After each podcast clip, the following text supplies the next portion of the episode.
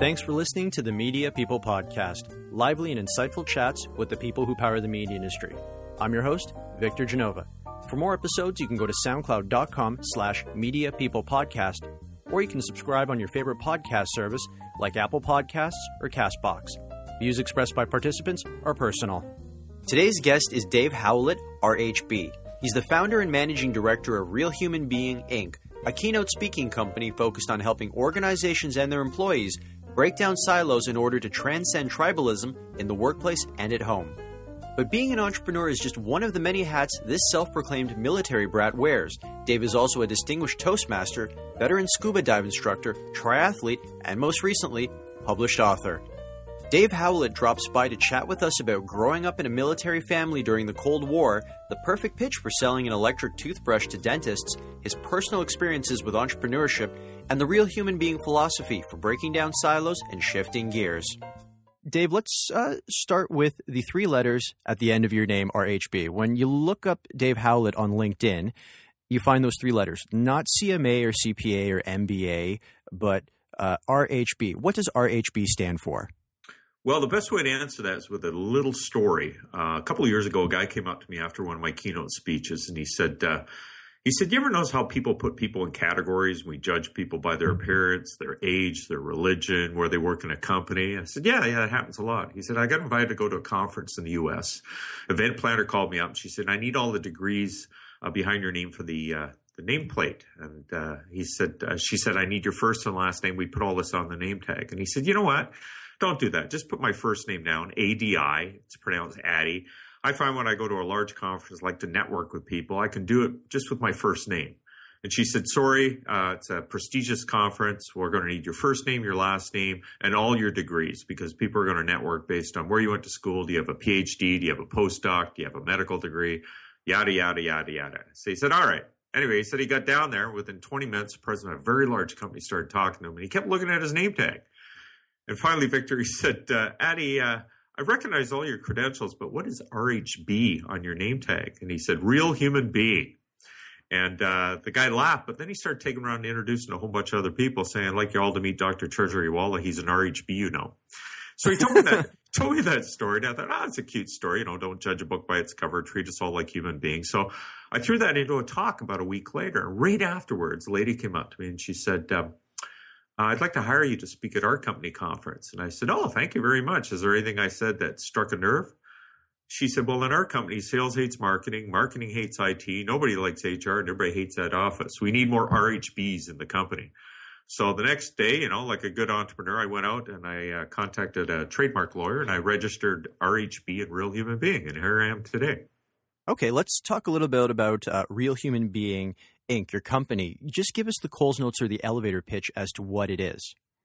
RHB is uh, a philosophy of basically how to be one of the good guys. We're we're overloaded with information. We're overloaded with data. We meet, you know, maybe ten thousand years ago, you might have met fifty people in your entire lifetime. You know, your tribe and another tribe in the next valley. But now we can meet five hundred people a day. So RHB really is uh, how do you know how to trust somebody and like somebody? How do you how do you cut through all the stuff and say, hey, I could work with this person, I could hire this person? That's really what I teach. Before we go any further with uh, real human beings, I want to jump into that a little bit more. Let's learn a bit about how we got there or how you got there. Uh, let's go back to the beginning. Where are you from? My dad was in the military, so uh, my background kind of lent itself to my personality. I uh, I have no hometown. Uh, I've lived went to about eight different schools by the time I finished high school, lived across Canada, lived in Europe, and uh, probably traveling every two or three years, maybe realized the greatest truth of all, which lends itself well to RHB, which is there are good people wherever you go, and there's a few goofballs wherever you go, and you can't put people in a category. Okay, so because you've lived in a number of different places, uh, let's start within Canada. Is there one place that uh, you call home or that defined you? Uh, no, actually, that's a really good question, but the answer is absolutely not. Um, I did grow up on small military bases, and uh, if any of your listeners grew up in a small town, um, that was my life basically. Everybody knew everybody. All the dads kind of worked together at the same plant. And uh, there's an old adage which is if you're going to buy a car, get it from somebody in a small town. Why? Because if you run a successful business in a small town, you got to be somewhat honest because everybody talks in a small town. So that's really what stood in my mind, which is growing up in these kind of small communities where everybody knew everybody. What about in Europe? Was there anywhere that defined you? Because I imagine the number of military bases you lived at in Canada, even though there were their differences, I'm sure there were some similarities as well. But I imagine Europe was completely different. We were basically working class kids who lived on a military base during the Cold War. And while, you know, kids in Ontario got to go to the Science Center or Niagara Falls for a school trip, we went to uh, London, England. We went across the battlefields of Europe. We went skiing in the Alps. Uh, we went to uh, East Berlin. Um, I tell you, living in Europe as a high school kid gave me an insight into life that uh, a lot of Canadian kids didn't have. Uh, one thing that actually was central to me starting my company and Real Human Being was uh, going to an abandoned graveyard outside of a small German village. And my mother and my dad, and my brothers, all wondering why this graveyard didn't have flowers on it like the normal um, German graveyards had. And realizing it was a Jewish graveyard. And me standing there, you know, on a hot summer day in 1973, going, "Wow, Imagine that. Like, there's nobody here to look after these graves because at one point these people all lived together and and they were neighbors, and then a few years later they were killing each other, and that's just not an experience you get in Canada. No, absolutely. I, would say we've been really isolated from. I mean, we hear about it, we learn about it, but we're isolated from the actual realities of it unless you go over there and travel. But living from place to place on on two was it two continents you lived on? Uh, that's correct what were your hobbies or passions? Because I imagine that uh, what you gravitated towards was a lot more diverse than, say, what I mean, the average Canadian kid who probably listened to the same type of music as their friends, all played hockey, possibly baseball or lacrosse in the summer. I mean, what did you do for fun? Uh, I was a band geek. So uh, I made the choice of playing the most unpopular instrument known never to attract women, which was the clarinet. Right? Uh, I was going to say the flute, but okay. no, flute. You know, the one guy playing the flute, the girls think he's he's an outlier. But uh, no, there's no way three cute girls are walking down the street and they see a garage door open. and There's three dudes in there playing clarinets. And they go, "Those guys are hot, man. We got to get with those guys over there." So uh, yeah, I was a uh, I'd skipped the grades. So I was short. I had kind of reddish hair and freckles, playing the clarinet, and uh, had a smart alecky sense of humor. So, uh, yeah, that was my life. But you ended up coming back to Canada for university. What brought you back to uh, the University of Guelph? Or actually, what brought you back to Canada for university? Because I imagine when you've lived in, and I've had the opportunity to live in Europe as well, when you kind of get out of your comfort zone, everything else seems to be much more comfortable, if that makes any sense. Yeah, it does a bit. I mean, uh, there are two types of, we call ourselves military brats, people who moved around a lot because their parents were in the military. They're the kind, as soon as their dad retires or as soon as they finish high school, they never want to move again. They settle in one spot because they really resisted that constant travel. I was the opposite. Uh, you know, dad got transferred back to Canada. Uh, I always had a dream of being a marine biologist. Even in grade three, I think I wrote an essay about when I grow up, I'm going to be a scuba diver. So I had this dream of, you know, swimming with whales and dolphins. And so when I came back to Canada, uh, I started at the University of Guelph in marine biology. And Dave, after graduation, what was your uh, first gig out of university?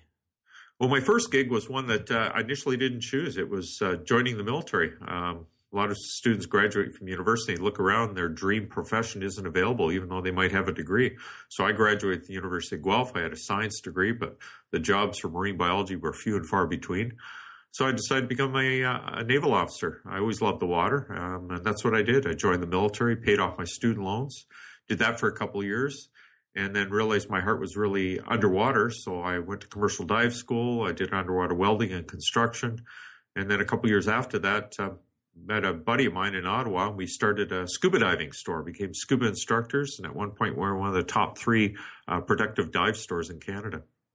What do you find so attractive about scuba diving? What, what draws you into that?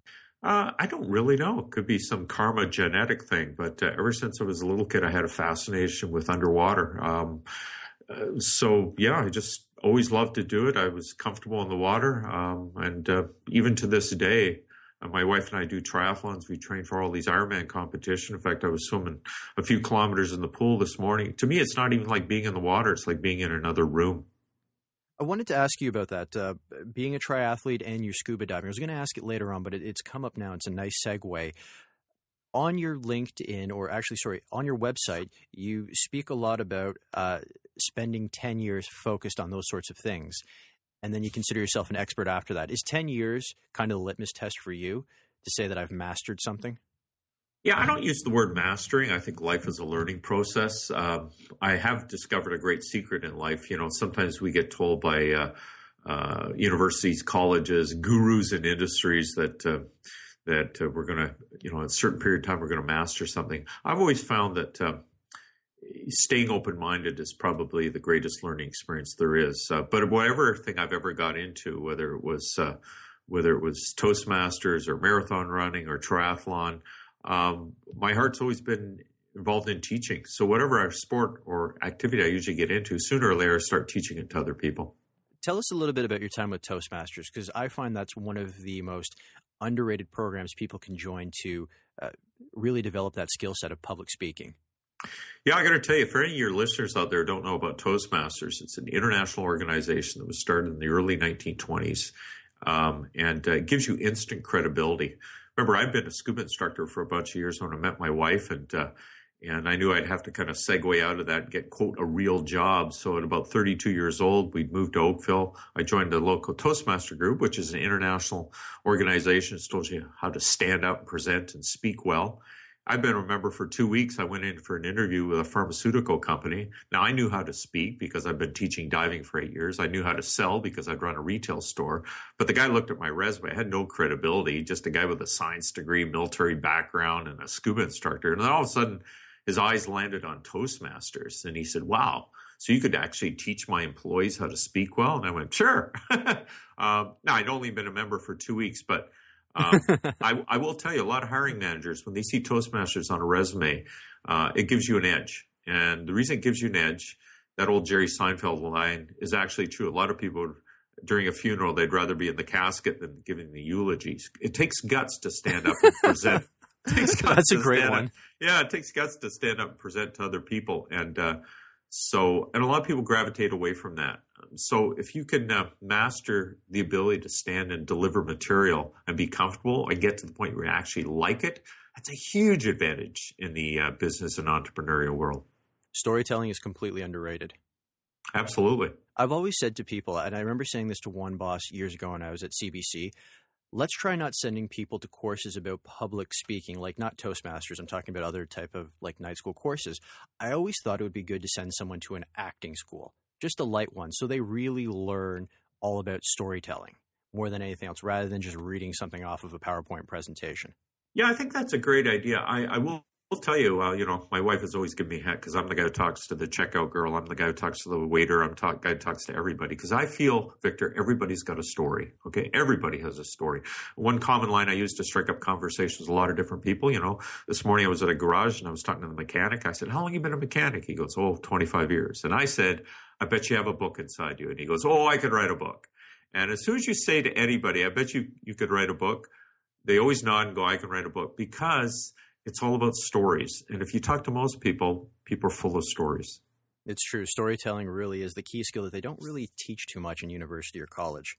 But I wanted to ask you about uh, one of your gigs, Gensci. How did you land there and what did you do? Uh, Gensci was uh, a medical device company. Um, my first job was with a large pharmaceutical company, and they divested themselves of a division. So we actually formed our own entity called Gensci. Uh, I was a sales rep for De- Gensci. Uh, our target market were dentists, and um, originally I just started off by selling uh, things like electric toothbrushes, uh, anesthetic, you know, that they would inject to freeze you before a dental procedure. And then we morphed into kind of a dental implant company. This is where uh, uh, people would have an implant put in their mouth through kind of like a permanent tooth. Um, now, I, I think I was pretty good at it because um, uh, remember, I'd run my own retail operation, and uh, dentists, for the most part, are retailers, except they don't consider themselves as such. So uh, I really saw a lot of value in dentistry. Um, there's a reason why when we want to dress up on Halloween for a, someone who has no money or somebody who is down their luck, we always put in a set of bad teeth, right? Because as human beings, we judge people a lot by the shape of their teeth. Um, so I have a lot of admiration for the industry of dentistry because it actually gives people a lot of self-esteem. Um, so yeah, that's what I did. I was a dental sales rep.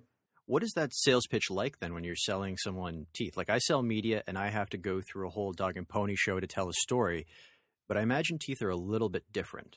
Yeah, they are. Uh, the biggest impediment that a lot of dentists and hygienists face is they don't think like patients. They think like dentists and hygienists. I'll give you an example. One of the products I sold was Sonicare, the sonic cleaning toothbrush. You've probably seen it advertised. I think it's owned by Philips now, the, the electric correct. toothbrush. Yeah, yeah, I'm familiar at with it. at one point, I was the top Sonicare rep in Canada. And uh, I didn't sell one Sonicare for the first few months because it used to retail for $189.99. Now that's a lot of money for an electric toothbrush. And uh, but here's the greatest secret all. You know, don't think like yourself, think like your client. So I'd walk into a dental office, talk to a hygienist, and I'd say, uh, Sonicare, the sonic cleaning toothbrush, 31,000 strokes per minute. You should sell these to your patients. And she would open up his mouth, her mouth, and it'd be like a biblical movie. You know, where the uh, the music comes down and the light bounces off, kind of like Moses raising his staff. And she'd open up her mouth, and I'd see these brilliant white teeth and pink gums, and she'd say, Look at my teeth and gums. I got this way with a manual brush and a piece of floss. Why would anybody have to spend $189? And of course, you know, my enthusiasm would dim until one day I hit on the answer. This hygienist opened up her mouth, showed me your beautiful teeth, and, you know, told me she didn't need to buy an electric toothbrush. And I said, No, you don't. I said, But let me ask you, how many patients have teeth like yours? And all of a sudden the music stopped and she got this sad look on her face and she said, Well, not a lot. I said, Well, why not? What are you doing wrong? I mean, you've been having some of these folks as patients for 10 years. Why, why haven't they got, why aren't they brushing and flossing as much as you are? She goes, I don't know. I, I just really haven't convinced them yet. I said, Well, can I give you a suggestion? She said, Yeah. I said, Do you own a car? She goes, Yeah. I said, What do you do when the car gets dirty? She goes, I take it through an electric car wash, an automatic car wash. And I went, Whoa, why don't you manually wash your car? Ah, I like that it's cheaper. You'll do a better job. She goes, well, no, I just like to save time. I said, okay. So this is a toothbrush that's kind of like a car wash. Your patients are not incentivized like you to take care of their mouth because they don't work in a dental office. Your mouth is your billboard. But for most patients, their mouth isn't their billboard and they're never going to be as motivated as you are. So this is a car wash for their mouth. They will pay for what they consider to be important to them, not to you. And with that, I really realized how to sell a product. I am not a dentist, but I got to tell you, if I was one, that would have sold me right there. That was probably one of the best sales pitches I've ever heard. Oh, thank you. So after you left the dental industry, where did you land next? Well, I got headhunted to be a, uh, vice president of sales and marketing for a startup company. Um, the inventor had invented a body mounted tactical camera. Uh, we were going to sell it to U.S. Homeland Security, to customs, uh, to police. Uh, basically, it was a long camera went around corners to look for bad guys or look for uh, uh, contraband that people snuck into into shipments. Um, so we went public. We did what we call an RTO, a reverse takeover. We bought a shell company in the United States, and we had about enough capital to last a year. But when you're dealing with very large clients, there's a long sales cycle, and you know we basically ran out of money. So at the age of 45, I was unemployed. Was that your first time being unemployed? Yeah, it was the first time, and uh, but I will tell you, uh, there's I had one advantage a lot of people don't, and that remember I've been an entrepreneur. I'd started a company, a scuba diving business in my 20s. So um, basically, you eat what you kill. You know, if you don't work hard, you don't make any money. So I'd never. I, I'd been a salaried employee, but I'd also been an entrepreneur and started my own business. And when you're an entrepreneur, your risk tolerance is a little bit different. You look at this as an opportunity to make something of yourself and make a lot of money and make an impact in the world versus, oh my God, I got to get a job because I need a paycheck. So I had kind of a more of an entrepreneurial mindset. Is this where you decided to start Real Human Being? Yeah, actually, Real Human Being, most people say business ideas come out of inspiration. Real Human Being actually came out of desperation. Uh, the, yeah, the story behind it was I was uh, I was hired by an insurance brokerage uh, to bring in new clients. Um, in the industry, we call it a rainmaker. And uh, so they said, you know, can you bring in new life science clients? They wanted to open up a new commercial wing. And I said, Do you have any right now? And they said, No. And I said, Are you well known? Will my business card get me any appointments? They said, Nope. And I said, Well, I don't know anything about insurance. And they said, We, we don't want you to. We just want you to get us new clients.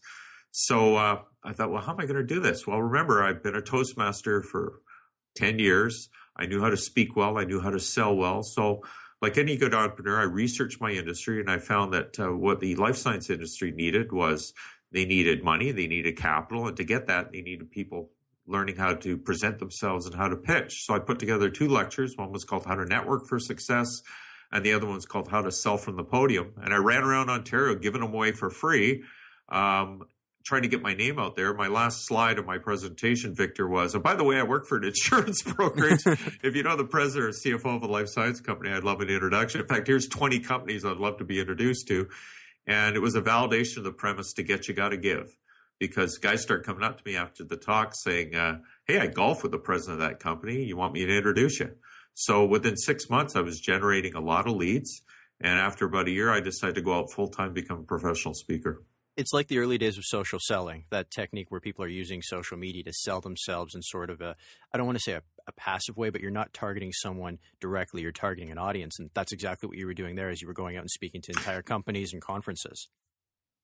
Absolutely right. And look, when people don't know how to sell, uh, we'll talk about RHB in a second, but they they sell in what I call first gear. In other words, narrow self interest. Okay, and that's why if you go to Bing or you go to Google and you you go to images and you type in salesperson, you see some pretty unflattering images. But that's not selling. That's bad selling.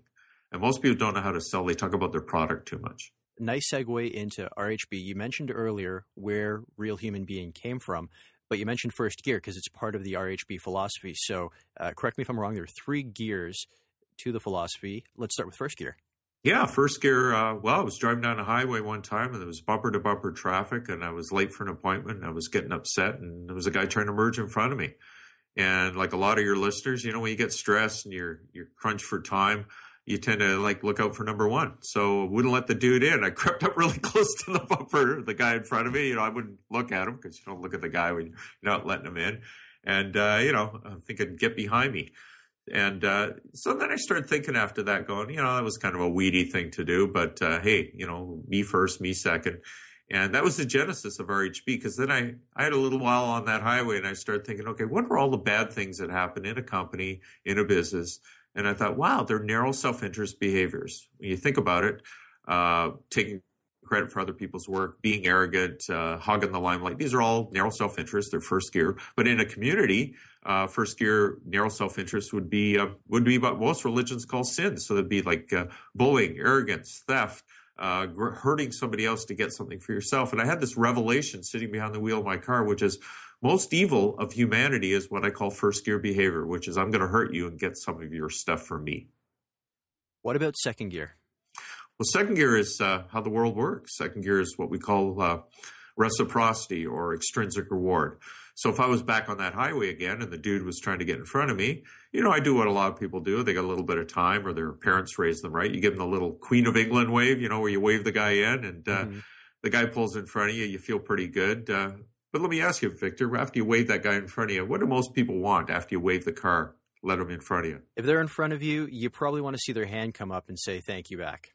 You got it, man, and that's that's second gear. So second gear is I help you, but you got to give me something, okay? And in a in a highway, it'd be looking for your thank you wave. and a company, it'd be be a paycheck, okay, which is you know honest day's work for an honest day's pay. Uh, for an entrepreneur, it'd be I deliver a product and I get compensated for it. And a relationship would be uh, you know, okay, I don't want to go to this movie, but you know what? I'll go with you this time, and next time we get to go to the movie that I want. So, second gear is basically economists would say you can explain human nature by incentive systems, and that's what second gear is. It's incentive based behavior. And third gear? Third gear is something special. I didn't hit on third gear until about two years of being a professional speaker. Um, one day I just put a slide together, which is, you know, the eight things that people will, eight things you'll do that, why would somebody help you out? It was for a group of students. You know, they're going to help you as a favor for someone else. They're going to help you because you're good looking. They're going to help you because you get paid for it. And from, and the last point I just thought was, well, they're going to help because it's the right thing to do. So I just threw that in at the bottom of the slide. And I hadn't applied a gear to it. And then one day I was on a highway and I let a guy in and he didn't wait thank you. And I was about to get ready to get upset. And I go, well, wait a minute. Did you help the guy in for a thank you or did you help him because it was the right thing to do? And at that moment, third gear was born. And third gear is what we call intrinsic reward, which is you do it because it's the right thing to do. You do it because uh, that's your reputation. You're trying to be a good guy. You're trying to be an amazing woman. And hey, don't get me wrong. I love getting a wave. I love getting paid.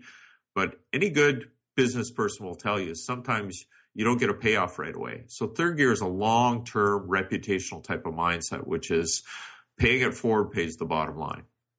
And you've taken this philosophy and you've got a whole uh, lecture around it all across the globe. Yeah, pretty well. I had a CEO a couple years ago, Victor, came up to me and he said, uh, can I be honest with you? One thing about CEOs, they usually shoot from the hip. You know, they're usually pretty straightforward. I said, sure. He goes, there's a lot of speakers talk about what you talk about, you know, uh, intrinsic award, uh, being a good guy, reputation, branding, all that other stuff. Yak, yak, yak, yak. And I went, yeah. And he goes, but you know what you did well? I said, what? He goes, you created a widget. I said, what do you mean? He goes, well, don't get offended. I said, I'm not. I'm actually curious. He goes, I've seen that RHB widget on LinkedIn. I've seen it on Facebook. Heck, I've seen it on business cards and on, on resumes. He goes, guys put RHB behind their name or on their profile, just like that Addy Treasurywala did. And I said, yeah. He goes, how'd you think that up?